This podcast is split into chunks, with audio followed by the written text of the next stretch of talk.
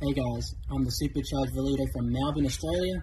Indie promotions I belong to are Adrenaline Pro Wrestling, Gold Class Wrestling, Premier Pro Wrestling, and Deathmatch Down Under. I've also worked for PCW Australia, and you are watching Dudes at Ringside Podcast, hosted by Metal Geek and Joe Panther Jr. Hello there, wrestling fans! Welcome to the internationally known Dudes at Ringside Podcast. I am your host, Joe Panther Jr. And now introducing to the mic, my co-host himself, the happy heel, the Metal Geek. What's up, Ringside crew? What's going on? Welcome to Lucha Week / NYWC Week. Joe, how's it going today? Good, but I don't know if any of you seen the Instagram because we have some breaking news. Mm-hmm. You were supposed to say, what's that, Joe? What? Huh? What's that? Oh, yes. We have breaking news. What does everybody want? Dudes at Ringside Podcast. What does everybody need? Dudes at Ringside Podcast. We will be having on, remember the fans, mark your calendar, on November 19th, we will be having the hardcore legend Al Snow coming on the show at 8 p.m. So just remember to check your schedules and put it on your calendar right now. And now, would you like me to introduce the guest? Yeah, he's getting ready in this corner. Go ahead. Okay. And now, introducing from Australia, how do you say his name again, Geeky? The Supercharged Valido. There he is. Hey, guys. How are you this morning? Or this evening for you guys. Hey, good morning. Good morning. Have a nice cup of coffee for us. I'm drinking a little soda. A little soda? I'm not going to show the can because I don't want to get in trouble by the company. I feel like blue color. Yeah, I'm a little guy. I look like Andre the Giant holding this can. You ever see that picture, Lito, of Andre the Giant holding the beer can? Have you ever seen that picture? Yes, but my favorite picture of Andre the Giant ever is the one from the movie of Princess Bride when he catches the small lady and you see how tiny she is in his arms. Now that's a funnier picture. Uh-huh. Yeah. So, Geeky, do you want to start the questions or do you want me? Yeah, I have a big question, actually. How is everything going in Australia? Are the wrestling shows running right now, or is there other vaccines? Or we do have the vaccines, but the way they're rolling them out in Australia is you've got to meet certain requirements, so it's not just like anyone can go out and get one. Mm-hmm. Wrestling-wise, in Victoria, there's no shows, but we've been lucky that like our fellow states like Tasmania, our West Australia, our South Australia, Queensland, New South Wales, all of them have been lucky enough that they can still run shows. I don't know what the restrictions are like for them, if they've got crowd capacities or whatnot, but they've been fortunate enough that they can actually have shows. Mm-hmm. Here we go. Nothing, yeah. Yeah, that's a shame because I know a lot of people are like craving to go to wrestling, like me and Geek. Like I haven't been to a show in a year and a half. Yeah, the last show. And I've been practically yelling at Geek via phone and webcam as we do our shows. When NYWC opens up if we get that show in late July, oh man, I'm gonna be like a fat girl at the waiting outside, licking the window of like Red Lobster. Oh, that we like zombie gates. Let me in. Or in geek terms, I'll be like the zombie waiting outside for the brains. Pounding the doors. Pounding the doors down. That's it. You know? That's the way. Look, even the first botch move, I'll cheer for it. Yeah, he wasn't supposed to do that. Everyone will be that out of training. Someone will go for a body slam and it will just drop him. That's the end. The crowd will still erupt because it's wrestling. It's what they want. Yeah, the wrestlers would just be Fat Thor. That's all they will be. They've just been stuffed in their faces, and their excuse will be, "I've been bulking." The gyms weren't open. I couldn't go. Can't work out. And all the former cute female wrestlers will be like, we look like the first shift of a strip club. The galley, and you said you wanted to pick a picture with me. Not like that, Holly. Jesus Christ. We have a couple comments actually. When did you start wrestling? So I started wrestling 2016. So I've been in the industry for 6 years now. It's the best 6 years. I started when I was 16, and I'm now 21. Best thing I've ever done, I reckon. My brother likes to refer to me as a dream stealer. He's younger than me. He couldn't start wrestling. He's 8 years younger, and he goes, "Oh, I want to be a wrestler." And I was like, "Oh, there's no wrestling in Australia. There's no wrestling in Victoria." Dad took me to a few shows. I believe my first show I went to was a show from a company called PCW Australia. They've got their own network. Definitely go check them out if you want to look at supporting Australian wrestling. And it was a main event between two wrestlers, and it was a tables match between Mark Cage and Daniel Swagger, who are two well-known Australian local wrestlers. And ever since then, I was like, I want to do wrestling. And that was in 2016. Interesting. So what would you say would be like your all-time favorite masked wrestler? All-time favorite? It's going to be cliche, but it's got to be Rey Mysterio, only because I relate to him because I'm quite a small dude myself, and he's just so believable with everything he does. It sounds kind of silly. He's like, did you ever get a chance to meet him or no? I've actually gotten to meet him. It was 2005, I think I met him when they did. I think it was Raw when they came down here to Australia, and he was in a main event with Big Show and John Cena, and I think it was a massive six-man tag or something along those lines. And I think it was against Batista, Orton, and maybe Triple H. And that day, I went out with some family, and he was doing and he was in his mask and everything, and I just didn't see him. I took a photo with him. It was amazing. Sorry, that was my house phone. No, that's okay. It happens every time. Joe, what did Mr. Chad tell you? I know. It's a house phone. I'm going to have my show in the woods. It's very professional, Joe, right? I'm going to have a little hut in the back of my house and do a show. I'm supposed to get Wi-Fi in a hut. I live in parts I know in Pennsylvania in the middle of the woods. Come on. The one time it actually you don't want your phone to work and it works. Yeah. Considering it's Lucha Week, what are some of your favorite Lucha matches? Oh, anything with Pentagon and Fénix. Those two brothers together, when they're facing each other, always tear the house down. Mm-hmm. No matter what promotion, no matter where, you always know that when you're watching Fénix and Penta together, it's going to be a barn burner. Do you have a favorite match of them? I can't say because all their matches... They always step it up each match. That's the thing. Each previous match is better than the one before it. Mm-hmm. It just gets better and better and better.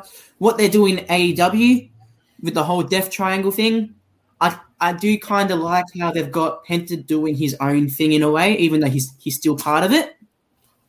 And that's the best thing for him at the moment, I believe. But they're my favorites, or anything with Ricochet's Prince Puma. Also, we had a comment from. Hold on, I could scroll up. Valido has to be one of the best high flyers in Melbourne, Australia. So, is that one of your friends? Or Hardy, I've actually worked with him a few shows. He can be a bit of a dick. He's actually a bit of a dick, and he doesn't give many compliments. So for him to actually say that, it does mean a lot. So thank you, Hardy. It does mean a lot to me, man. So, Hardy, if you ever want to come on the podcast, just send us a DM on Facebook. We'll be happy to have you on because, remember, we are the internationally known, and we're the, as they would say, the New York Yankees say about themselves, their network, they're the home of champ. We are technically the internationally known home of champions. So, send us a DM. We drink all types of beers here. Yeah. So, do you have any pets? Yes, I've actually got a sausage dog. Her name's Luna. She's currently at the door being asked to let in because I'm in the office at the moment, just so I had no distractions. Your dog too. I have two of them. I can go open the door and she'll run in. I can show you her. I'm happy to bring her on. Sure, we love pets. Give me a second. Yay, Luna.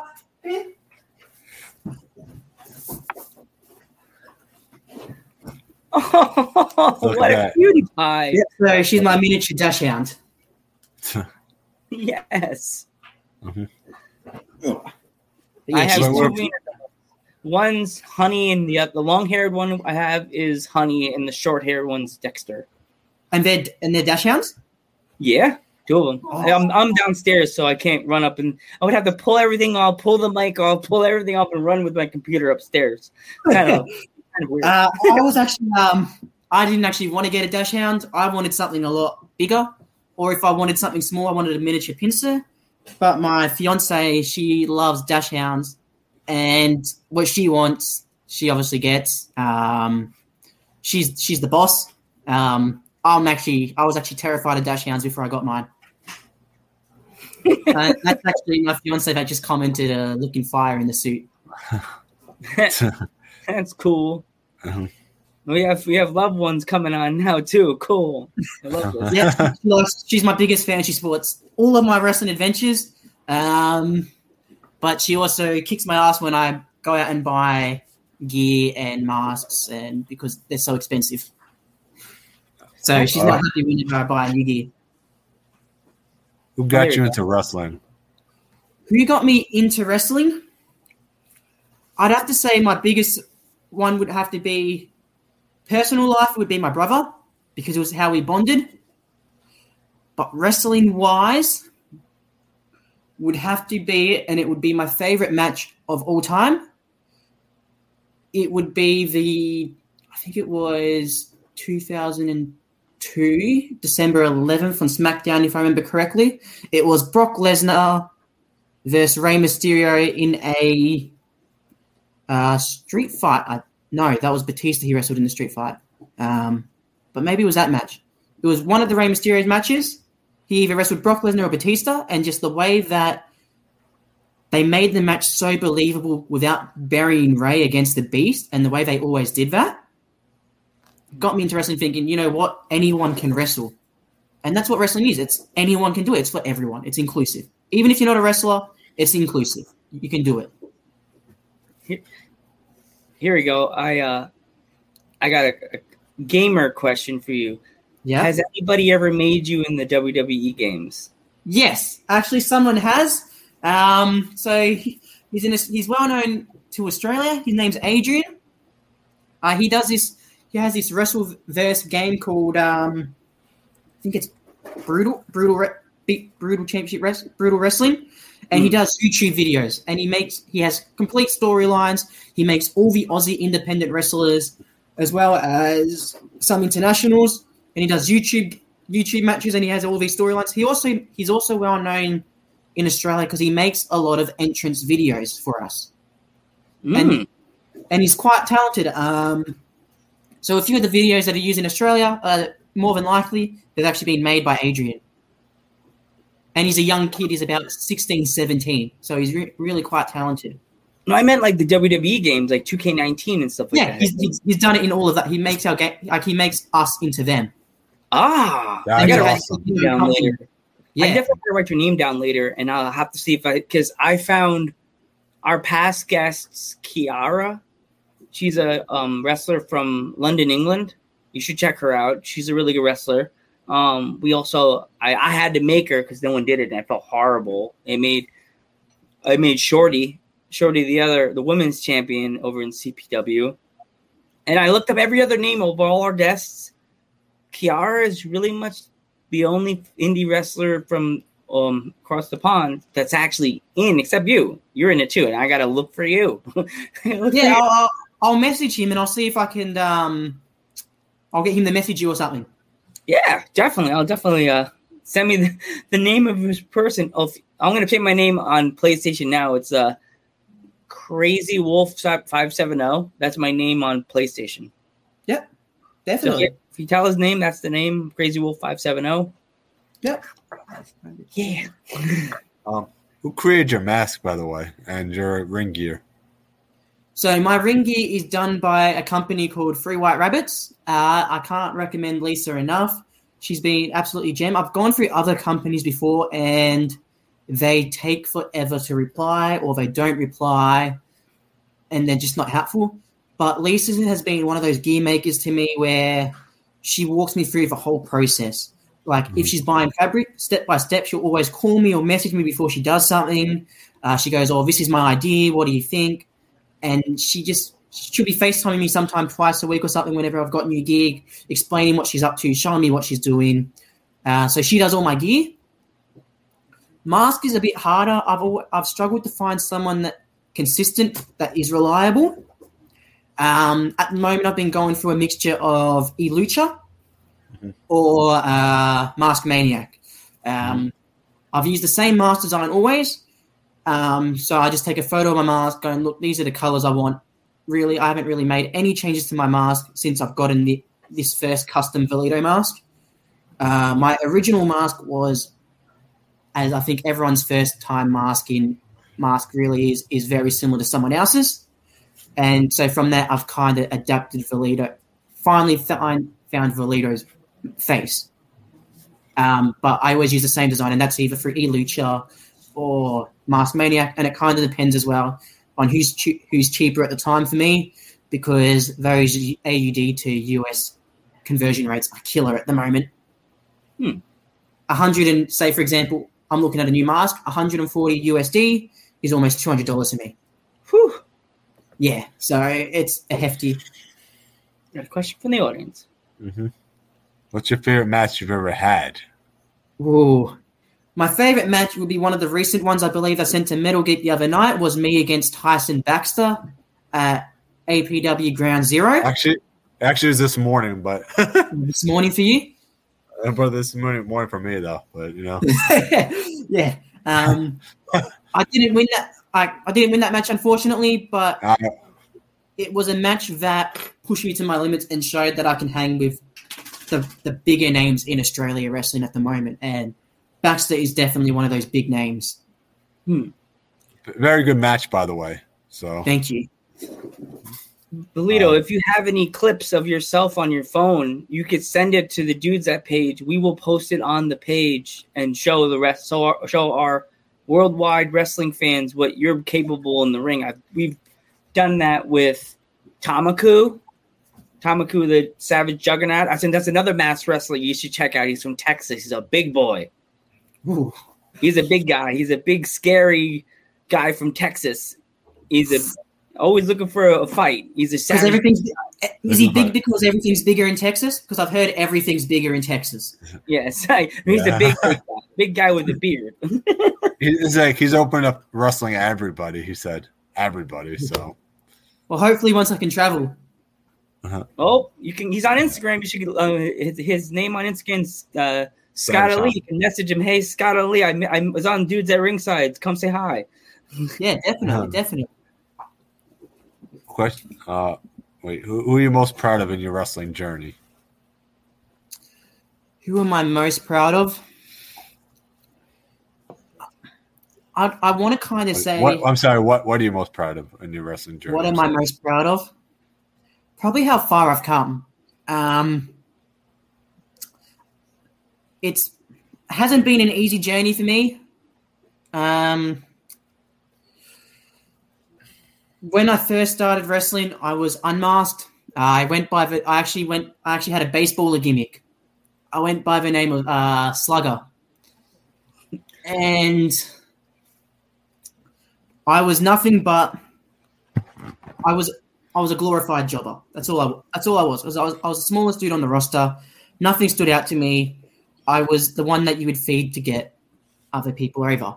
And I guess after a while, I almost quit wrestling. I actually almost quit. And this was even after I went masked. I got to a stage where I wanted to quit because I was getting nowhere. I wasn't being used. I was always told, you know, keep up the hard work. Your opportunities come in. Kind of at everything is coming your way. You just got to keep doing what you're doing. And I was hearing it. Finally, something was meant to happen. I was actually meant to go into a mask tag team, and everything started looking good. The person that I was going to tag with, you know, he's a very talented young kid my age. But unfortunately, he got pushed singles. Unmasked, he started getting opportunities on a bigger show, and it was best for his career. So I didn't hold him back if he kept doing what he was doing. And so I wasn't drawn a hand. So I decided to go masked by myself. He's like, yeah, you know, you go masked. And yeah, I wanted to quit. So I went masked. I thought, you know what, this is going to be a new change for me. What's something that everyone wants to be in wrestling? We all want to be, you know, we want to be valued. We want to be remembered. This came from years of being bullied, where I was forgotten about. You know, smallest guy, no one cares. He's not going to go far anyway. He's skinny. He's scrawny. I was 52 kilos at this time as well. Mm. So I'm very light. I'm very small. I'm about 5'8". I look malnourished. I look sick. Not going anywhere in wrestling. And then I went masked. And I will admit there was a conversation where someone said to me, where we want you to go masked because you're too young looking in the face. You're not going to go on a pro-star. And that hurt. But then I was like, this is a blessing. You know, this is where I can turn my life around. I can turn my wrestling journey around. I can embrace a heritage. I can learn something about myself. I can learn about a new heritage. I can honor it in my own way. I'm not being disrespectful. And that's where Valido was born. So that's what I'm most proud of, how far I've come from that, from wanting to quit wrestling, from where I've actually injured someone and I was labeled unsafe. And I turned that around. And I'm now wrestling these big names. I'm now proving, instead of being stuck on one promotion in like a bubble, I've now worked 5 or 6 promotions across the state. I was meant to be going, even though it was a battle royal, I was meant to be doing a battle royal in a state at a company in New South Wales, but because of COVID, I can't go anymore. But it was still an opportunity I had, and it was an opportunity I earned. So that's what I'm proud of, that I've earned everything that I've been given through the hard times. You really changed everything around, going from botching moves to working really hard at it and changing everything. So that's an amazing story, though. Thank you. But we have another question. Yep.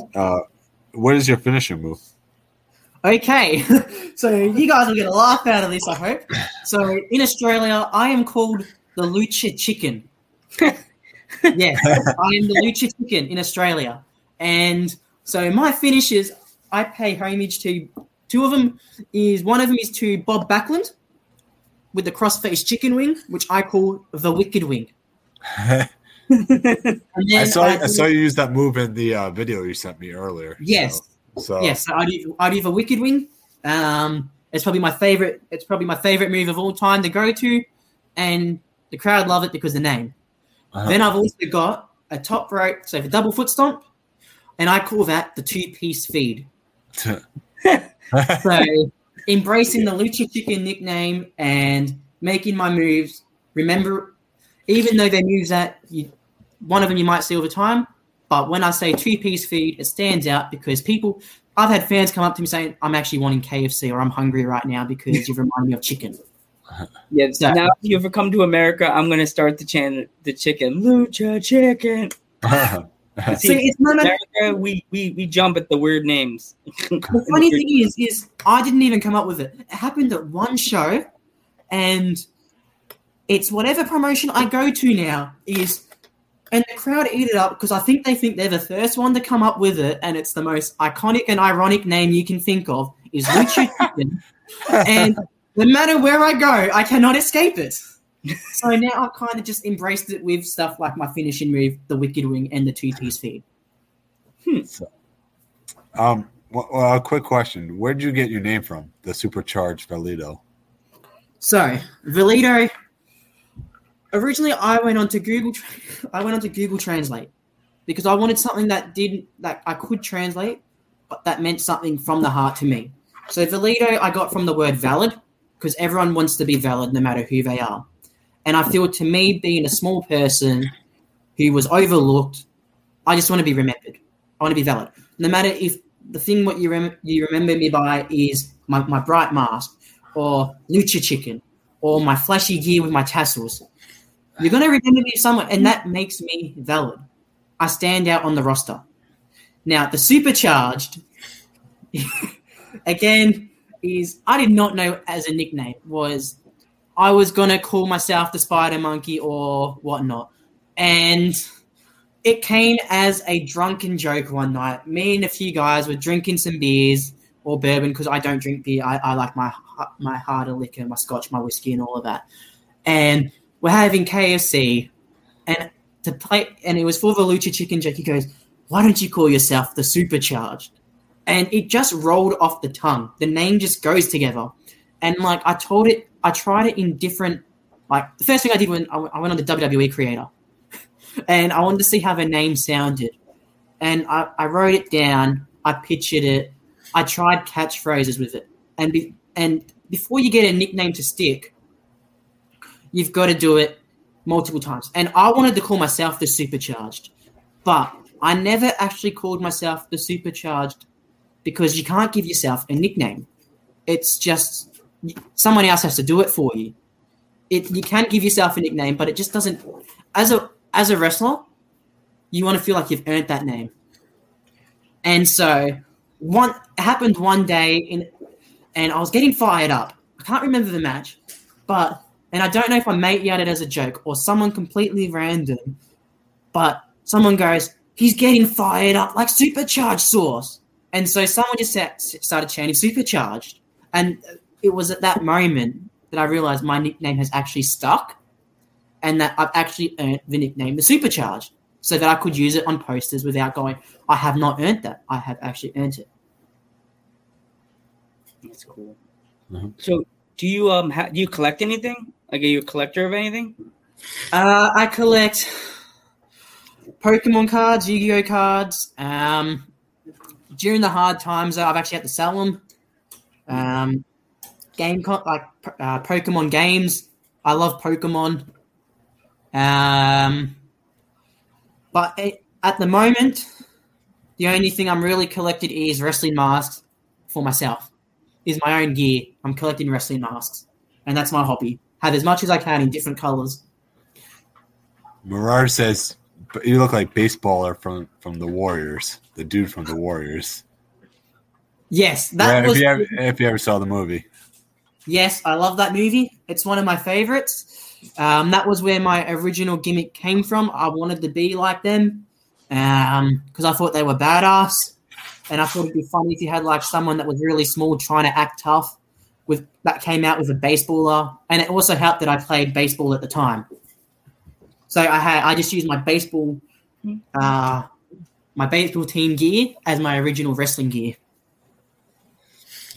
Valido, do you want to meet my dad? Yeah, I'll meet your dad. It's the son of the... How are you? Good, how are you? It's an honor to meet you, son. This is the son of Jose Quiñones. Yeah, that was my dad.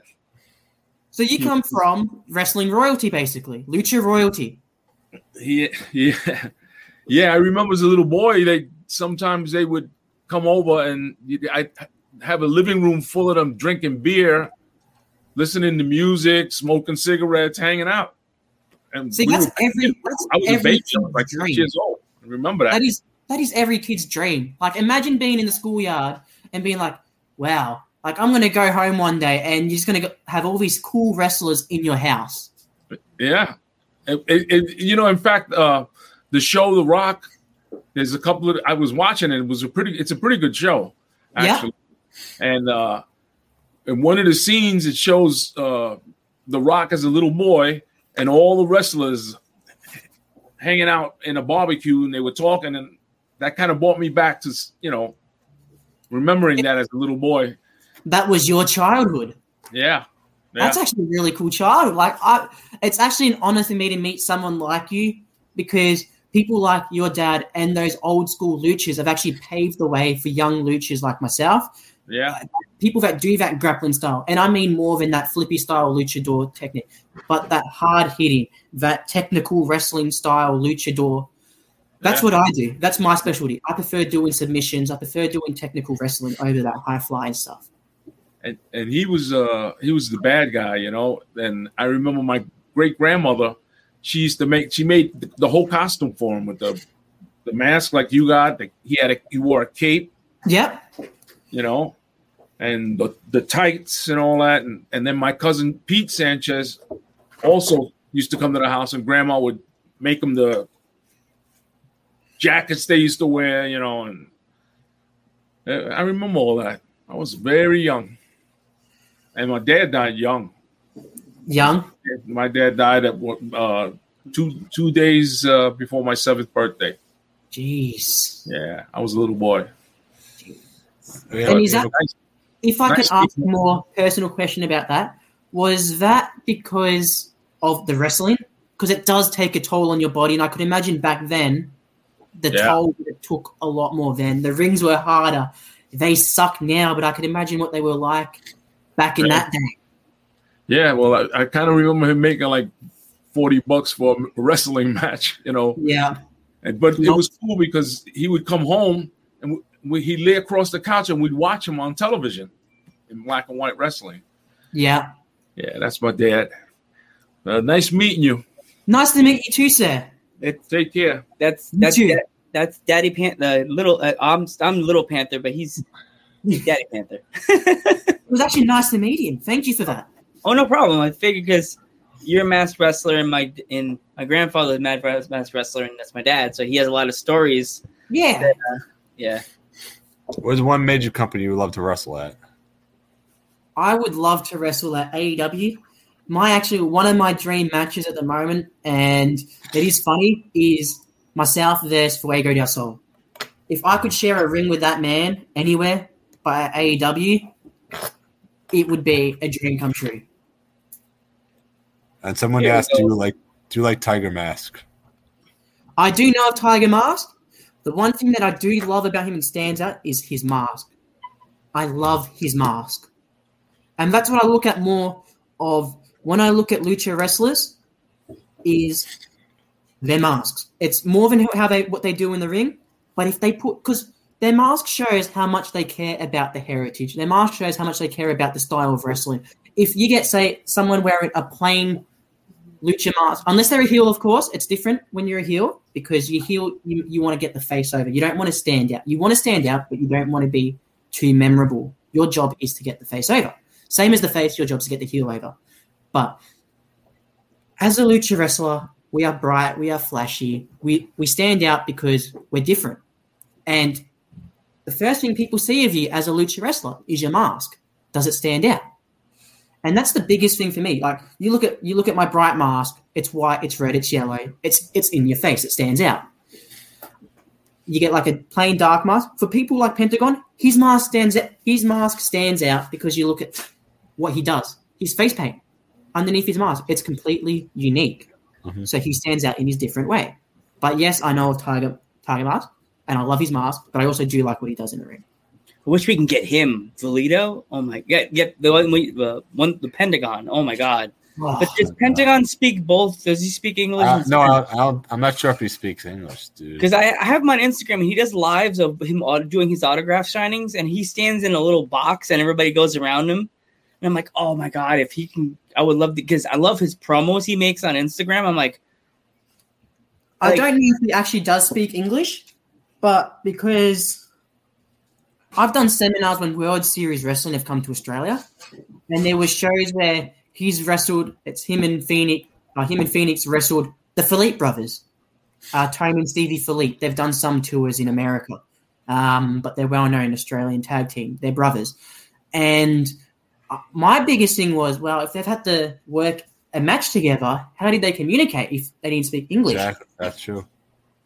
I mean, you do have your universal stuff, which I won't go too much into, that everyone knows and signs that everyone knows as wrestlers. But how else can you work a match? How do you understand that cultural difference or that language barrier? So I'd assume he would have to know at least a little bit of English to work, because he's worked all around the world as well. Uh-huh. Yeah. So he would have picked up, he would have learned how to speak English or different languages, and I don't know who that is. Peanut Butter and Janelli? I don't know. Peanut Butter and Janelli. Hello, Peanut Butter and Janelli. Hi, how's it going? Do you collect? Have you ever thought about collecting pop vinyls? I have, and I probably would, but I think my fiance would kill me if I spent too much money on pop vinyls and I had nowhere to keep them. I am meant to be saving for a wedding, and so at the moment, it's probably not at the top of my priority list. And I do value my life. Don't want to hear any sad news out of Instagram. Yeah, happy. I think it's happy. Killed. Happy. So I've got to keep her happy. Have you ever been? Don't want to hear any sad news that you got killed. Yeah, no, I don't want that news either. Have you been in any hardcore matches or? No, so I'm pushing to do. I really want to do one deathmatch, and there's a company in Australia that is breaking the business at the moment, and I've worked a few of their private shows, and they're called Deathmatch Down Under, and they're on IWTV. So if you're a member of IWTV, look up Deathmatch Down Under. They are phenomenal. They are making waves, not only because of their wrestling, but also because of how inclusive they are. So I definitely want to do a quick shout-out to the promoters, so people like Joel Bateman, Jay Stevens, Aaron Dick, people that are in charge of that promotion, because they've made it such a welcoming environment for everyone, especially no matter what community you come from, LGBTQI+, if you've got any disabilities. They do quiet rooms at their shows for those that need them, and they've got a no bullshit tolerance for dickheads. If you've got any problem, they've got signs where you can message a number, they eject people. Lovely promotion. You know, all promotions should be like that. But I want to do a deathmatch, and if it's for anyone, it's be for them. Well, if you get a chance to speak to the promotion that you just mentioned, when you get back to doing shows with them, tell them you came on Dudes at Ringside, and we don't only speak to wrestlers. We're actually going to have, with the work on the date again, but CPW in London, we're going to have one of their managers on the podcast, and we're also having a promotion from Alabama, Liberty Pro Wrestling, which is an all-female promotion. Actually, a few episodes ago, who did we have on? Geek, we had on from Tennessee. Was it Tennessee? Yeah, we had. Next Generation Wrestling Next Gen Wrestling out of Tennessee. Yeah, they're a good promotion. Keep them in mind.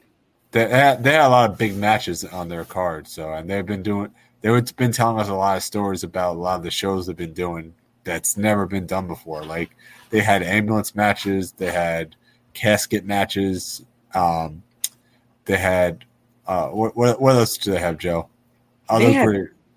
They had some crazy matches. Like hearse matches, like last ride hearse matches. Because yes, Marauder, we would want you as a guest. Yeah. We would want you as a guest because we would jokingly say, we're going to burn her. Yeah. I'll do your intro.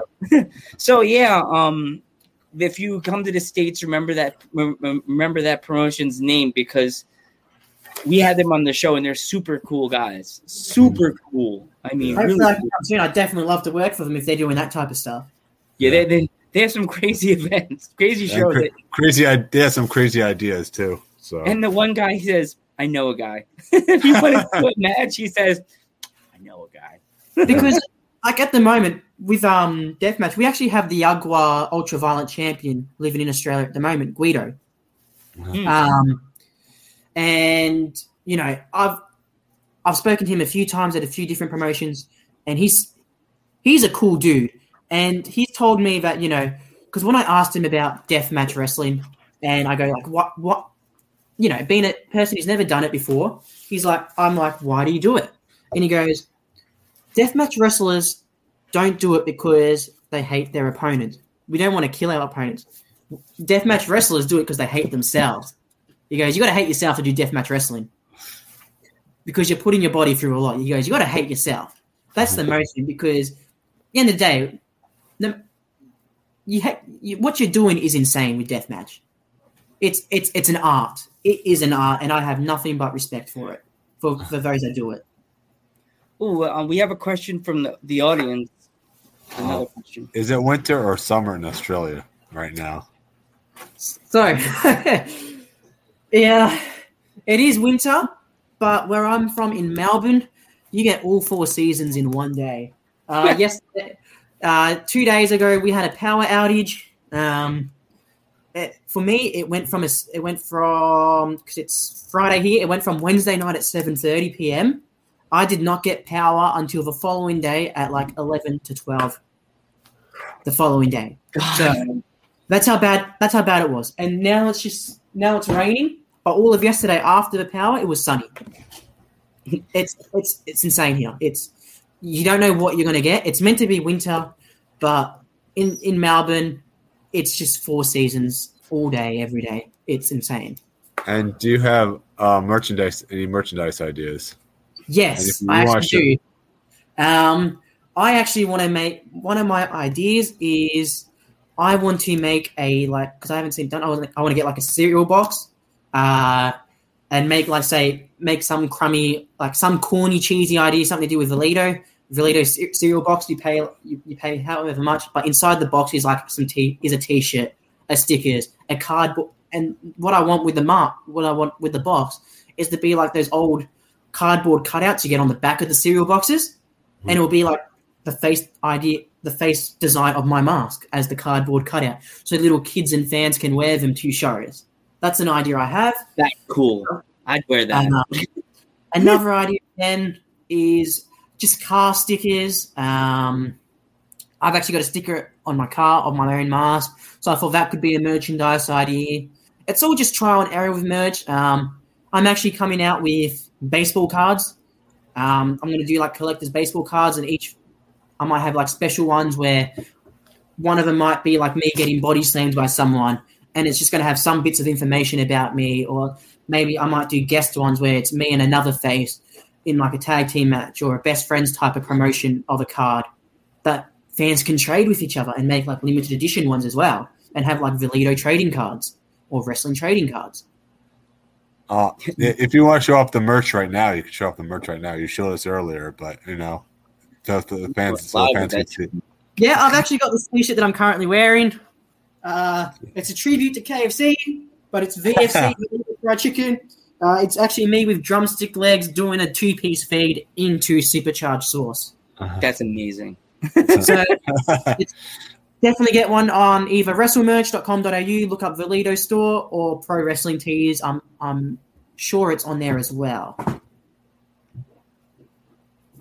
I'm not too sure about that one. So what is it is you? I would do this if I was a wrestler and I was had a cool name like yours. I would totally put my, if it could fit on an American plate, I totally put Super Philly, your name on a license plate. That would be cool. See, like one of my ideas is, but I want to get bigger first. I want to be someone that people want to see everywhere. And once I reach that status, to like the Aussie wrestlers I can compare them to is like Kellyanne, Adam Brooks, Robbie Eagles. If I ever get that big, my thing what I'd like to do is like auction off a mask, but have all proceeds going to a charity. And so then in that way, it's not just benefiting me, it's benefiting someone else, and have like a ring-worn mask or something like that. But for that to happen, obviously, I've got to get bigger. And that's where I'll eventually want to get, is where I can be like, you know, Robbie Eagles, or not be the next Adam Brooks or Robbie Eagles. I want to be the first Valido, obviously, but be on that same platform, if that makes sense, where you're not them, but you're in the same level. You can hang with them. That's every Aussie wrestler's goal, though. So yeah, I think that's every wrestler's goal these days. I want to be known all over the world, so like fans all the way in China or Japan could be like, I want to be Supercharged. I want to be Valido. Oh, you know, like that, like known everywhere, not just America. Little bits of things that actually do help with that is like, I might be on Instagram and all of a sudden a wrestling promotion from America follows me. And I'm like, how has this happened? And it's just like mind blowing that even though I'm only in Australia and I wrestle for 5 or 6 promotions and whatnot, that somehow video clips of me doing something or taking something or whatnot have gotten out, that promotions from overseas are starting to follow me. And it means they might not want me yet, but they're watching what I'm doing. Yep. Exactly. And it's always good to know that there's people out there and promotions out there that are watching what I'm doing. And social. That's where the interest business. I was gonna say social media is a powerful tool. That's all I was gonna say, because it's like it doesn't matter, like, because basically this is our television right now. You know what I mean? So you don't need like, oh, it's like WWE to say you're good. Look at some of the other guys like in AEW. They haven't got any exposure even before AEW, like Darby and Kenny, and they're killing it right now. So 100%. The AEW is doing everything right at the moment. I don't watch their Dynamite. I try to stay just because I don't have the network, but I also try to stay away from the mainstream wrestlers like your Kenny Omegas and all that. I am enjoying and loving what they do on Dark and Elevation. I watch them religiously. How they're building up these lesser-known names and putting them against these bigger guys and building them up that way. So, like, for example, people like Fuego del Sol. That guy is exploding at the moment because of what they're doing with him. Yes, he's not signed, but you watch his story and all that. The fans are invested in Fuego del Sol. They want him signed to AEW. So I reckon it's only a matter of time until names like him are signed. But that's why I like Dark and Elevation more, because I relate to those talents more.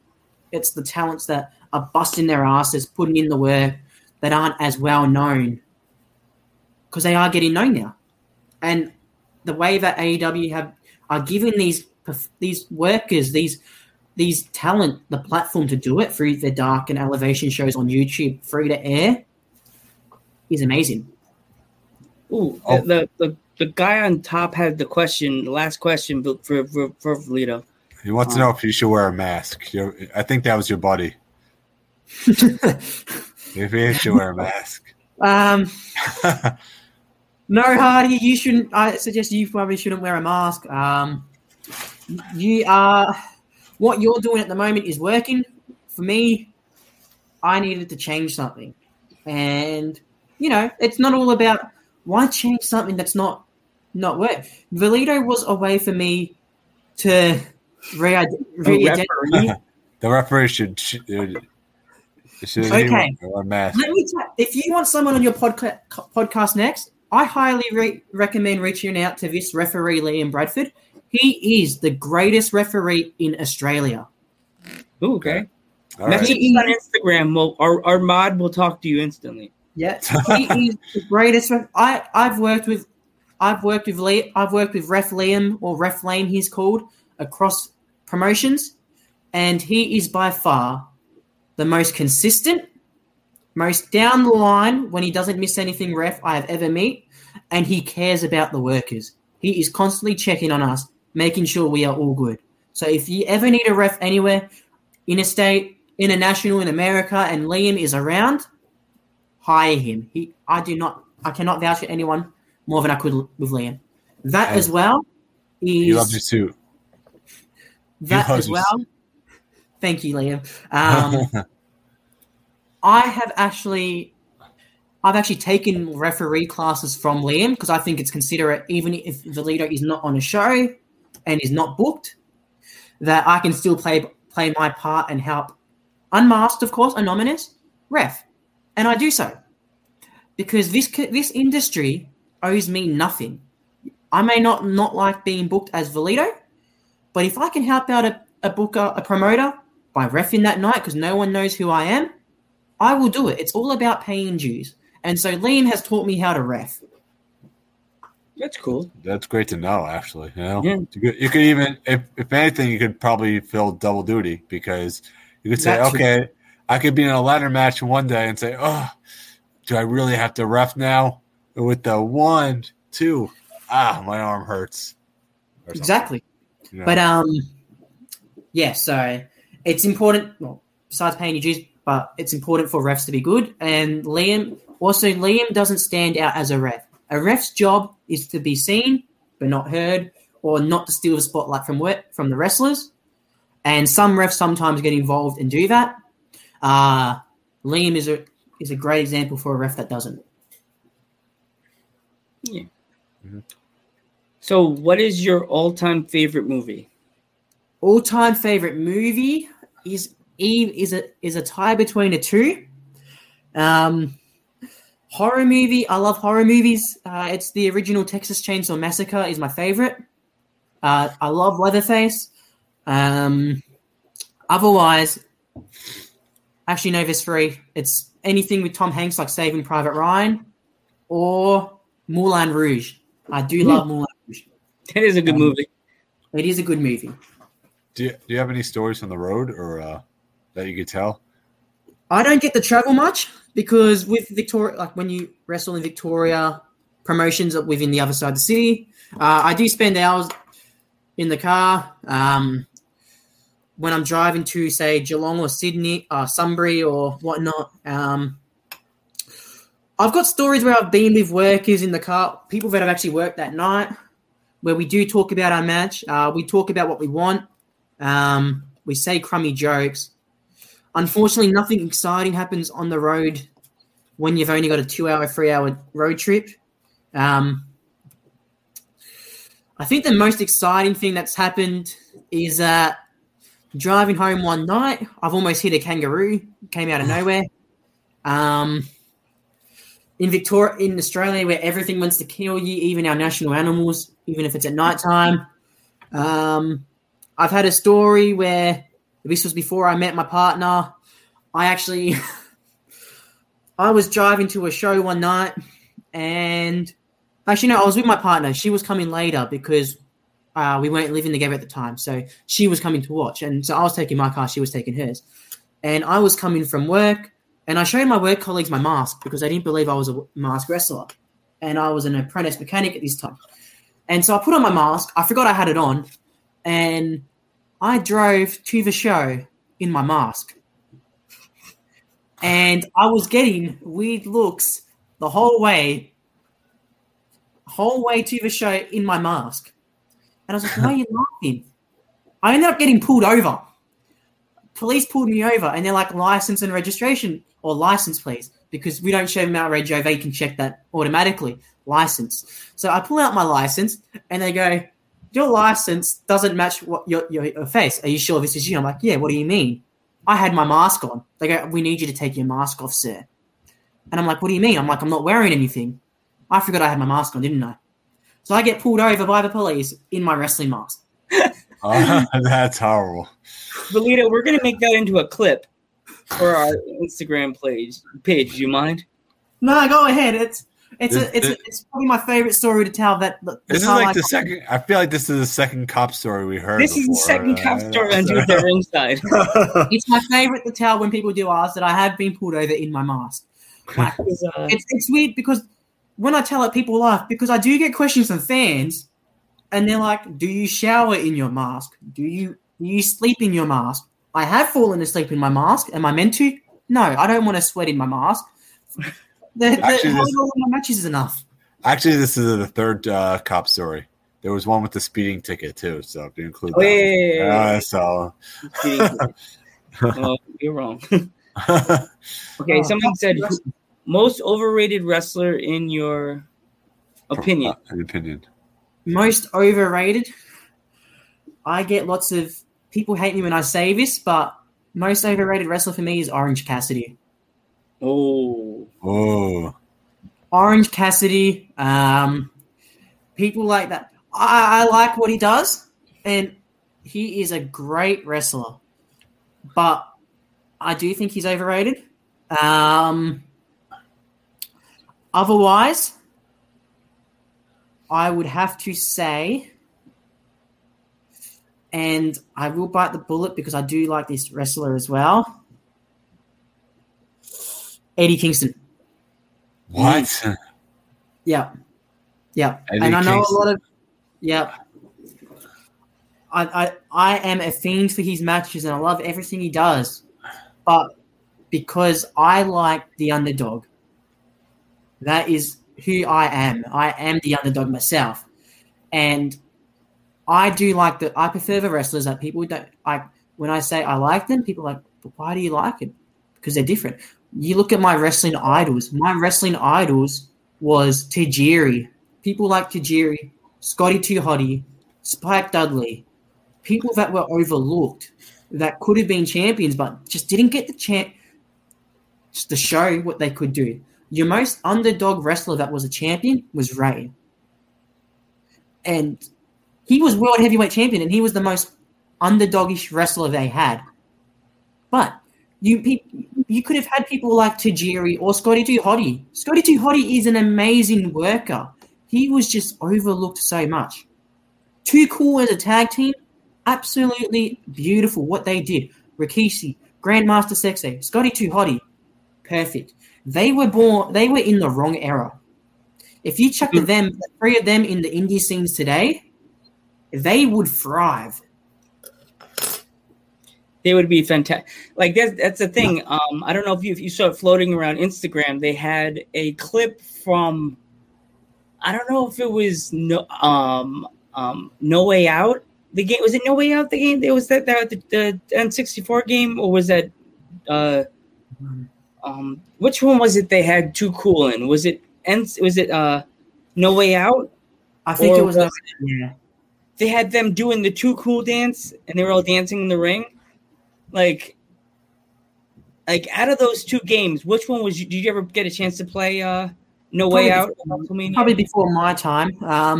I think the oldest wrestling game I played was WrestleMania 21 Road to WrestleMania. Oh, game was crap. Where you did a storyline through Evolution. Oh, that was amazing. Good game. Definitely, if you have a GameStop or whatever gaming company you have in Australia, if you can get a N64, like definitely pick up No Way Out or I think it's No Way Out. Marauder, is it No Way Out or is it am I saying it wrong? That has No Mercy. No, that's it. No Mercy. No Mercy. Yeah. Or WrestleMania. Oh my goodness, Valido. Oh, it brings me back because you could do so many good matches and change the rosters, and you could even make like indie. It's funny. I just checked my phone. I think your friend that's in ROH messaged me a voice thing. Ah, oh, cool. I think I was trying not to be rude and listen to it because I was like, "What is she saying?" But anyway, thoughts on the WWE releases? I think we covered this in a past video. Yeah, I saw one. I won't. I'm a bit biased because an Aussie wrestler was released.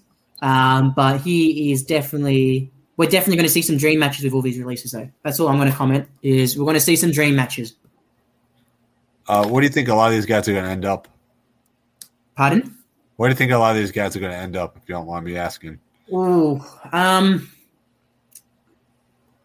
don't know with some of them.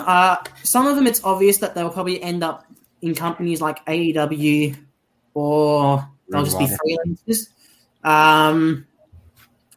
I hope people like Murphy just become freelancers and don't tie themselves to any more. Murphy's great, by the way. He's a fantastic worker. He is. I've actually done a few seminars with him. Best I've ever learned. I think the most actually – the seminar where I actually learned the most was with I hate to say it because everything he's been through was with Marty Skirl. That's where I've learned the most. But, yeah, seminars with Murphy were always good to learn because he came back to the company where he originally started. Also, I've learned a lot from people like Ryan Rollins or Australian Suicide. But, yeah, I hope just to see him traveling because there are going to be many dream matches. We're definitely going to see more of Murphy versus Adam Brooks, Murphy versus people like Royce Chambers, just some Australian names, Robbie Eagles. We're going to see more of them. I know I asked you if there was any stories from the road, but did you ever have any crazy fan stories? I won't say crazy fans. This one's funny, and because I've got nothing but respect. I worked a fellow lucha that night. His name was Team Fénix. Lovely dude, just had a kid, and his cousin came up to me later that night because I won, and he punched me in the face. He's a younger cousin. Wow. And that was an interesting night because never been hit by a fan before. He was a young kid, but it means, you know, like even though I'm meant to be the face, I invested this fan enough that he hated me for being his uncle. Like, you know, I still invested this fan. I made this fan care about the match. He had to hit me. It's a young kid. I mean, I can't go around hitting kids, but yeah. Favorite tag team wrestler. There you go. Favorite tag team. I am loving the tag team of, because I've just got to think back, because I am a fan of tag team wrestling. But I feel like my favorite tag team, and they were underrated, is I'm going to go back to Too Cool, but people like Deuce and Domino. Oh, yeah. I remember that. They were my favorite tag team ever, is Deuce and Domino. People are like, oh, why them? Because their gimmick just worked. They just jowled. Yes, they were different. Again, it's an example of another gimmick that was in the wrong time. They were in the wrong era, but they worked. The way they made the fans hate them, they were different. They stood out. They were simple. Tag team is not just flippy, flashy, you know, teamwork maneuvers. You got to remember, tag teams are two single wrestlers as well. You guys want to stand out individually but stand out together. And they did enough individual stuff to make each other stand out, but enough tag team stuff that got their team over. So Deuce and Domino is my favorite tag team. Here we go. I usually do this for let answer the question that's on the thing. All right. So I want to cut you off, Joe. I'm sorry. No. Okay, let's go. Who's your favorite commentator in Australian wrestling? My favorite commentator in Australian wrestling is, there's a few, but he's actually a wrestler. My favorite commentator was JXT. He did commentary for a show that I worked recently, and his commentary was amazing. But you've also got Hawko. He does great commentary. Lord Andy Coyne, Snapmares Media. He does reviews. He's one of Australia's best commentators. And, again, the team at Adrenaline Pro Wrestling, where I do most of my work, is Hardy Malhotra and Michael Thompson. They do great commentary, and they do the best. Okay, go ahead, Joe. All right. We always do this with our guests. If you're currently in a rivalry, we always ask our guests to call out their rival if they're watching the show. So go for it. Go for it, Valido. Ooh, so I am currently in a rivalry now. I've waited 6 years to win my first actual championship, and my rivalry is against the guy I pinned in a fatal four-way for a number one contendership of my choosing. His name is The Dreamboat, Adam Crowe. Now, Adam Crowe is currently holding the Live Wire Championship. We had a match before COVID lockdown. We had a match where he had his feet on the ropes where I had him in the Wicked Wing, and the ref didn't see it. So I'm calling out. Once lockdown's done, I want my rematch. I want a rematch with that title, and I want it to be a submission-only match. So he can't cheat. No feet on the ropes. I'm going to make him tap to the Wicked Wing, and I'm going to bring that PPW Livewire title home with me. Ah, there we go. Good luck, man. The Meme Maniac has another question. He's one of our friends from college. He's a big wrestling fan. Yeah, do you like the Jushin Liger? Yes. He is one of the biggest influences, I feel, for people in lucha wrestling in modern days. Everyone goes, oh, you want to learn to be a lucha wrestler? People look at Jushin Liger. That's the first thing anyone says is look at Jushin, what he's done, what he's achieved, his gear, his ma, everything about him. If you want to stand out, he's the guy to watch. So I do like Jushin. He's another wrestler that I dream to have on my show. That, like, for me, getting all you guys, you luchas, to come on our show is like my grandfather coming down, sprinkling a little lucha magic and giving us, because this is why this week is Lucha Week. I like you guys had you first, and then next Monday we have Charisma, and then Thursday we have our end of Lucha Week, and it's boom, it's another lucha. So it's like Grandpa's just sprinkling happy magic down from heaven, going lucha, lucha, lucha, lucha, lucha, lucha, lucha. No, this is it's a huge honor for people like me, because like I said, this is my first ever podcast. I've never been asked to talk about Australian wrestling. And the one thing I was worried about and I didn't want to do was I didn't want to come in here and talk about how good I think I am or about myself. I'd rather come out and talk about how good the refs that I've worked with, people that I worked with are, how good fans are, how supportive my fiancé is, how good Australian wrestling is at the moment. Like, I can come out, my job to get myself over is I do that on shows. That's my job. When it comes to wrestling as a whole, we're all workers. We're all in the industry together. We need to build each other up. Yes, we're in the industry for ourselves. Yes, wins get us over. Championships means we're over. But at the end of the day, that person you're in the ring with, you have their life in your hands. They have your life in their hands. We're meant to build each other up as performers and as workers. How can we do that if we have grudges with every single worker out there going, oh, I'm better than you? No, we make wrestling. The community makes wrestling. Let's build each other up more instead of tearing each other down.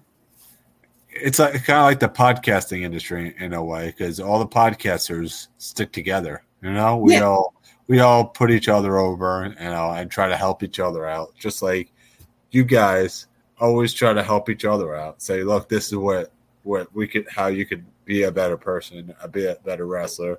The podcasters do the same thing with us. So exactly. It's all about building each other, because we all have something different to offer. And that's what makes us unique. We all have something different to offer.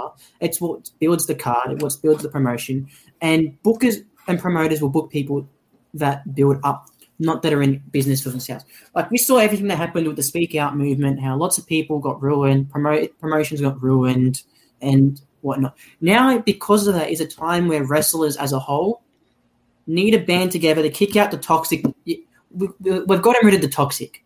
Mm-hmm. Now it's time to rebuild pro wrestling, whether it's in Australia, America, New Zealand, Japan, the countries in Europe. Now's the time to support your local wrestlers. Bring in some new wrestlers that your people don't see. You can bring in people like, for example, if you're in Europe, once I can travel, bring me in. I'd love to do it.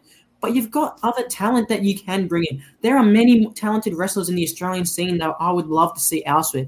There are many talented wrestlers. You got people like, and I'll say this, for the deathmatch scene, you got people like Callan Butcher. He's making waves on the deathmatch scene in Australia. I wish him nothing but success in the world. Well, I want to see him in America do deathmatch. I want to see what this guy can do. When it's more technical wrestling or people in my promotion, we have people – I work with people like, for example, our current breakout champion is a guy named Jordan Sampson, and he's a big boy. He's a behemoth of a man. Guy's only had 16 matches, and he's a knockout champion. That shows you how much hard work this guy has been putting in to show that he can run run. He's ahead of a division. He's earned it. He does ring crew. You know, I want to see him succeed. Do I want to take that breakout title championship off him because I've been wrestling for 6 years? Yes, I do. I want to take that title off him because I want to be a champion. But that guy has put in the hardest work that I've ever seen.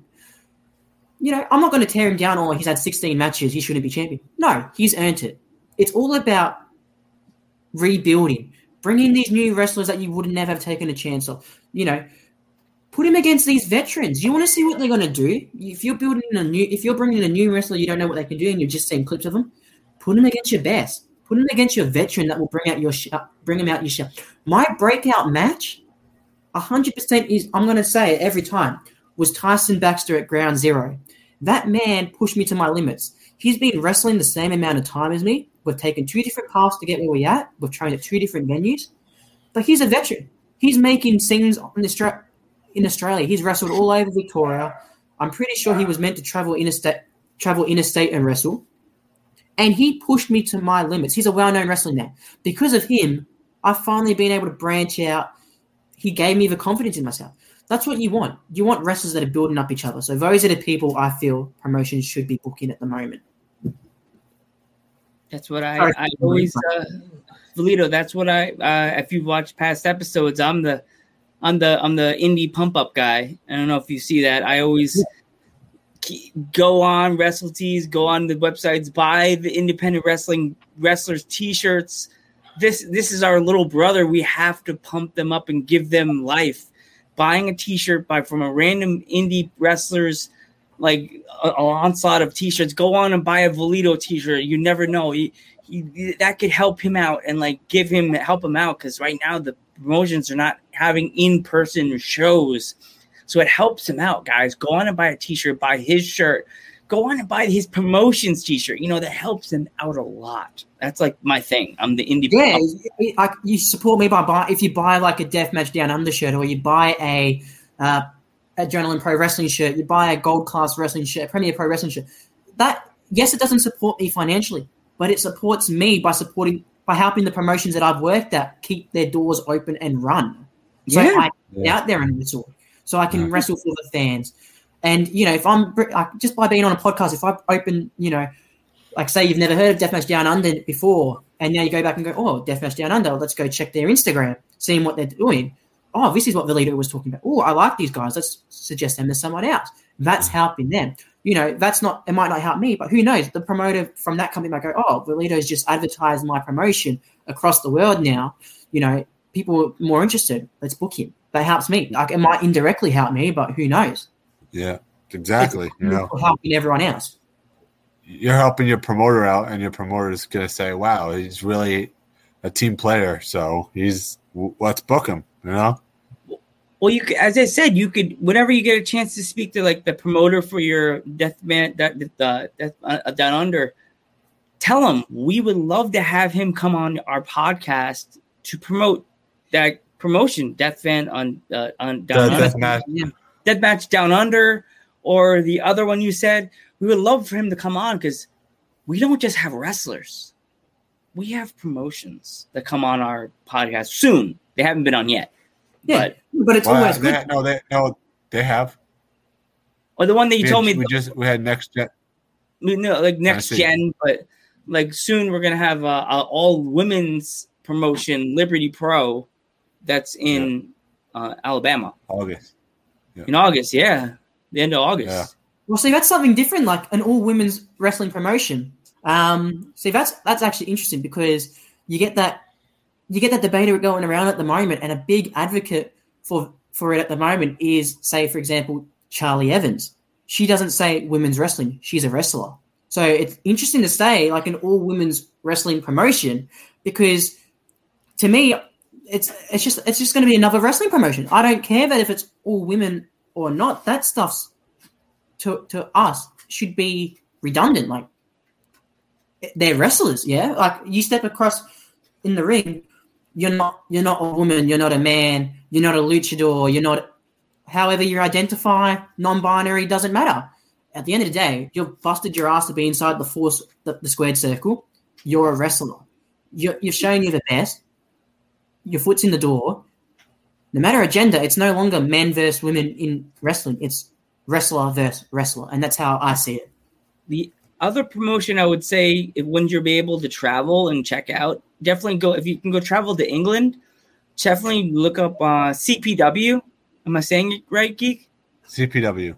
Yeah, CPW. That's where Kiara and Shorty is. And then, I thought it was just women. Me and Geek were like, what? I'm like, oh, I looked at the website. I'm like, Geek, oh, we were promoting this as all women. Nope, this is men and women. It's like all, it was almost like AEW because there's men and women. And I'm like, wow, I look like a fool saying it was all women. Kiara didn't correct us. No. Here we go. Do you have any championships you can show off? I think he answered that already. Yeah, not at the moment. I'm working towards getting some championships. But at the moment, I'm not. You know, I can be better than I am. It's all about bettering myself, and hopefully, sometime in the future, I prove that I am a champion. But it takes more than championships to be a champion. It's how you carry yourself. Carry yourself like a champion no matter what. Yeah, 100%. So who do you think hits the hardest? There you go. Who do I think hits the hardest? Yeah. Would it have to be in like anywhere or just no? From your experience, who would you say hit you the hardest? In my experience, I've worked with this guy called Xavier Black. He's a 16-year veteran in Australia. And he's a small, skinny dude, but looks so deceiving. He hits like a truck. People that I've heard that hit like a truck that I haven't had the work yet, but I probably wish I could. In Australia, people like Tommy Knight, Caveman Ugg, they're all workers that I wish I could work. Who else? Who have I heard? Gore in Australia. Apparently, he hits like a truck. He's a big, beefy dude. We've all seen what Walter can do. Yeah, Walter. Oh, yeah. I wouldn't wish that on my worst enemy that had to take on Walter and his chops. Jeez. I don't know who's worse, Walter's chops or Suzuki's forearms. I'd like to see them go at it. Nah. My experience would have to be Xavier Black. He's the hardest hitter that I've actually worked, and I've worked a lot of. In my 6 years, I've worked almost 150 matches. So, out of that, wow, yeah. So my bump card is a bit up there. Good, Jeff. Okay, like who would. If what did your parents first think? What did your parents say? Like when you told them you were going to become a professional wrestler, what did they? How was their reaction? Typical reaction. My mum was scared, but my biggest supporter from the start. So obviously, besides my fiance, it would be my stepdad. He drove me to because I was 16 at the time. In Australia, we can't get our license to drive by ourselves until we're 18. But would be my stepdad. He'd drive me to trainings. He'd sit in the car for 2 hours while I trained. Rain, wind, sun. If it was 40 degrees or 10 degrees, he was always there. He'd pick me up as well. He'd come. I think he's only missed out of 150 matches I've had. I can probably say the man's probably only missed 10 matches of mine. He's all about people throwing me around. He was always sharing my stuff on Facebook. So when I first started and now would be my stepdad is my biggest supporter. That's awesome. That's cool. That's super, we have a question for the comments. What is your dream stipulation to compete in? My dream stipulation is I want to do a 1,000 light tubes and glass crash death match. Oh. Jeez. That is my dream stipulation. I have a lot of respect for deathmatch wrestling. I'm not going to say it's going to be easy because I've never done it, but it's on my bucket list. I want to do one. People that I would work, that I'd want it to be against, people that I know that know the industry would be people like Callan Butcher, Joel Bateman. There's this guy that I know. He's one of the craziest guys I've ever met. He's an Australian independent. His name's Wake. Or even someone else that wants to prove themselves in a deathmatch. People like Will Walker, Kid Valiant. Against them, I've trained with them. I've worked with them. I've known them since I've started wrestling. Kid Valiant actually used to be a fan before he got into wrestling. So people like that would be an honor to share the ring with. Yeah, that is my dream step. Who's one wrestler you would love to work with from WWE or AEW? Definitely from WWE, I would have to go. Just looking at their modern roster, probably Finn Balor. That'd be good. Yeah, definitely him. Be a good match. In AEW, as much as I said he was overrated, it would be people like Orange Cassidy because he gets his gimmick over. Fuego del Sol.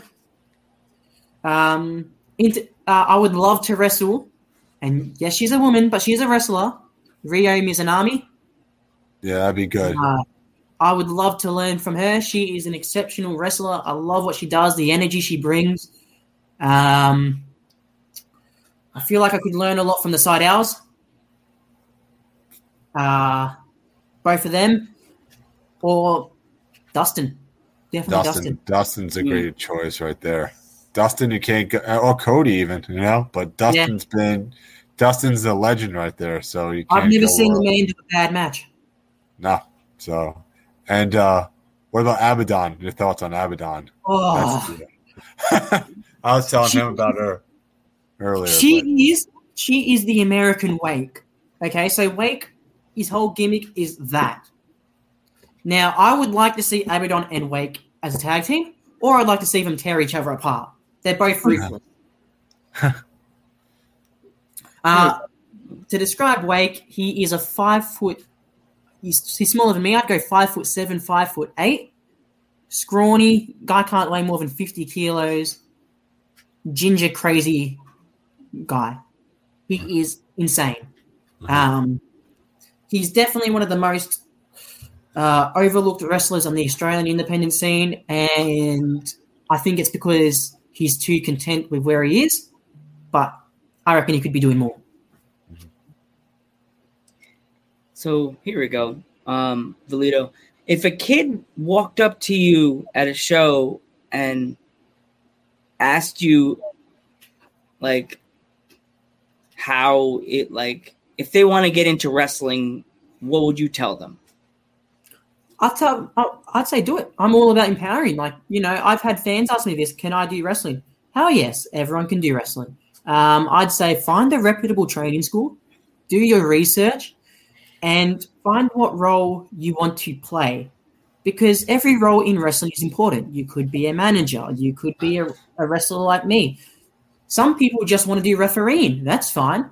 Some people just want to sell merch, as I help out that way, or just help out on shows or be a ring crew. That's the best way. Get your hands dirty, help set up the ring, talk to people. Don't be afraid to talk to wrestlers. Yes, we're meant to be these larger of life figures, and we're good guys, we're bad guys, we're everything in between, we're good and bad. But if you show you genuinely want to learn, do it. The best advice I ever got as a wrestler trainee, and I take it everywhere with me, is never miss the opportunity to shut the fuck up. That's the opportunity, because you don't know when you're going to learn something, and if you're too busy stuffing around or not, your head's not in the game, you just show you don't want to be there, you don't want to learn. Why should you be on the poster? Why should you be on the card? Why should the promoter invest in you? So, yeah, never miss the opportunity to shut the fuck up, and you will definitely learn everything. You'll learn from anyone. I'm still learning from people who have 2 years of experience, because I was taught one way at one company. When I moved, you learn different things from everyone. I teach people who have more experience than me stuff. They teach me, I teach them. I learn from people with less experience than me. It's how we get better. There's no wrong way to wrestle, unless it's unsafe and someone dies. Then that's the wrong way. But there's no wrong way to learn. Are we good on time, or Valido, or Pardon? Are we good on time, or I can wrap up whenever you guys are. I know it's late. Yeah, whenever you want to go. Oh, that. Yeah, one more question for you from Meme Mania Geek in the comments. He said, "What's the stiffest worker that you worked with?" Same thing though, but. Oh no, stiffest work. I reckon there's difference between stiffest and hardest hitting, because you can still be hard hitting and safe. Yeah, it's all about knowing boundaries. Now, stiffest person I've worked with, and I'm going to go out there and is myself. I used to be stiff.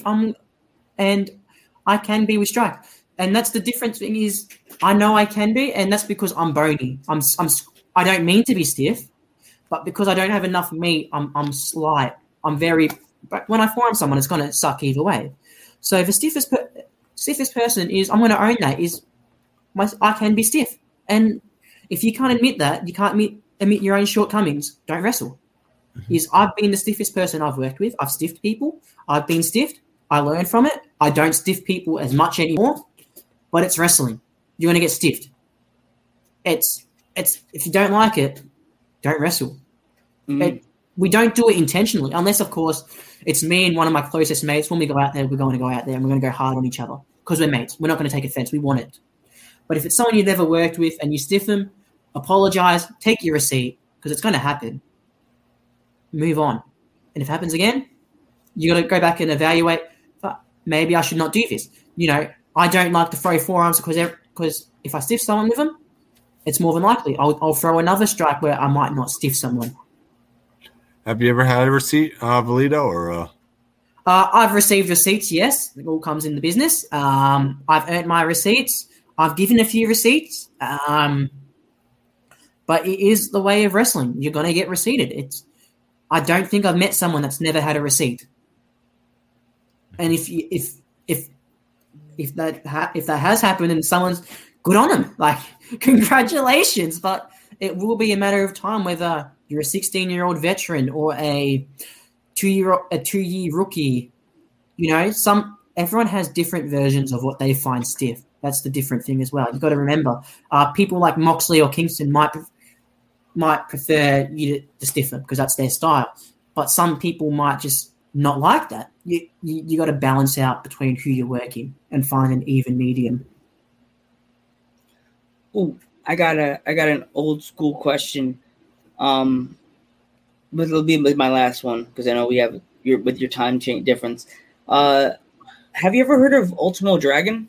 Yes. Would you ever, if you had a chance to wrestle him, would you get it? Would you want to do that?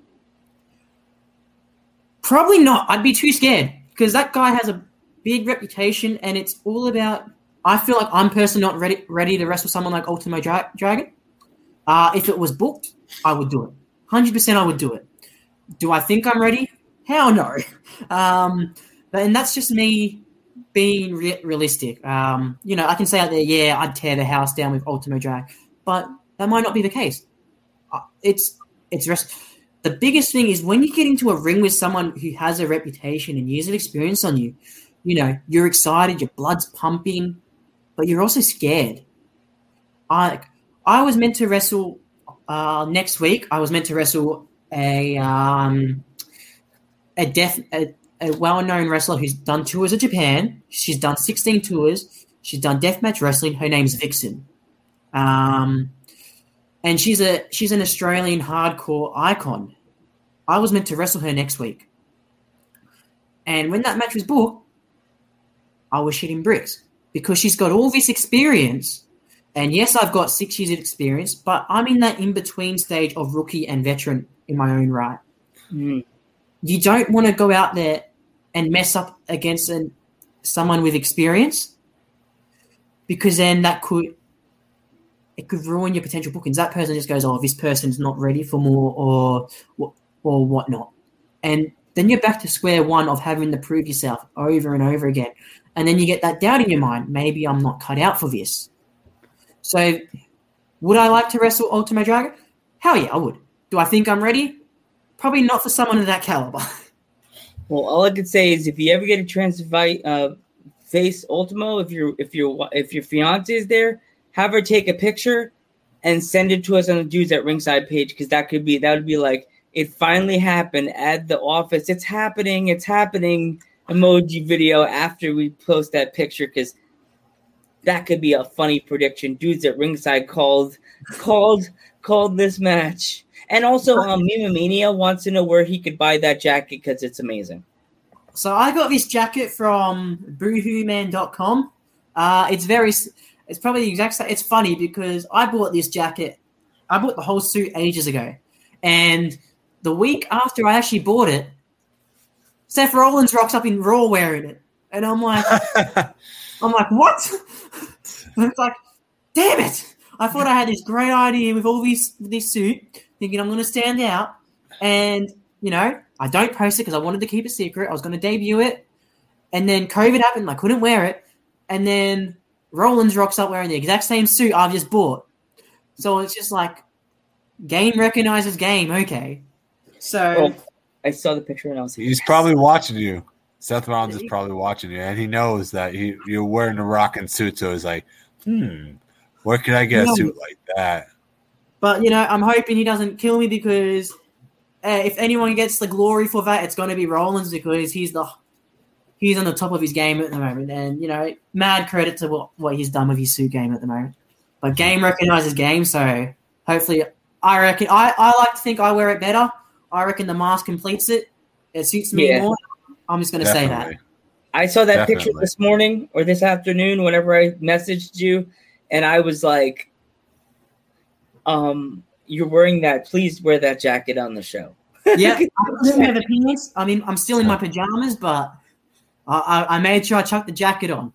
Yeah, because I was like, that jacket, that's going to put us over the top with the way it looks. Raises the bar. Raises the bar. Bam.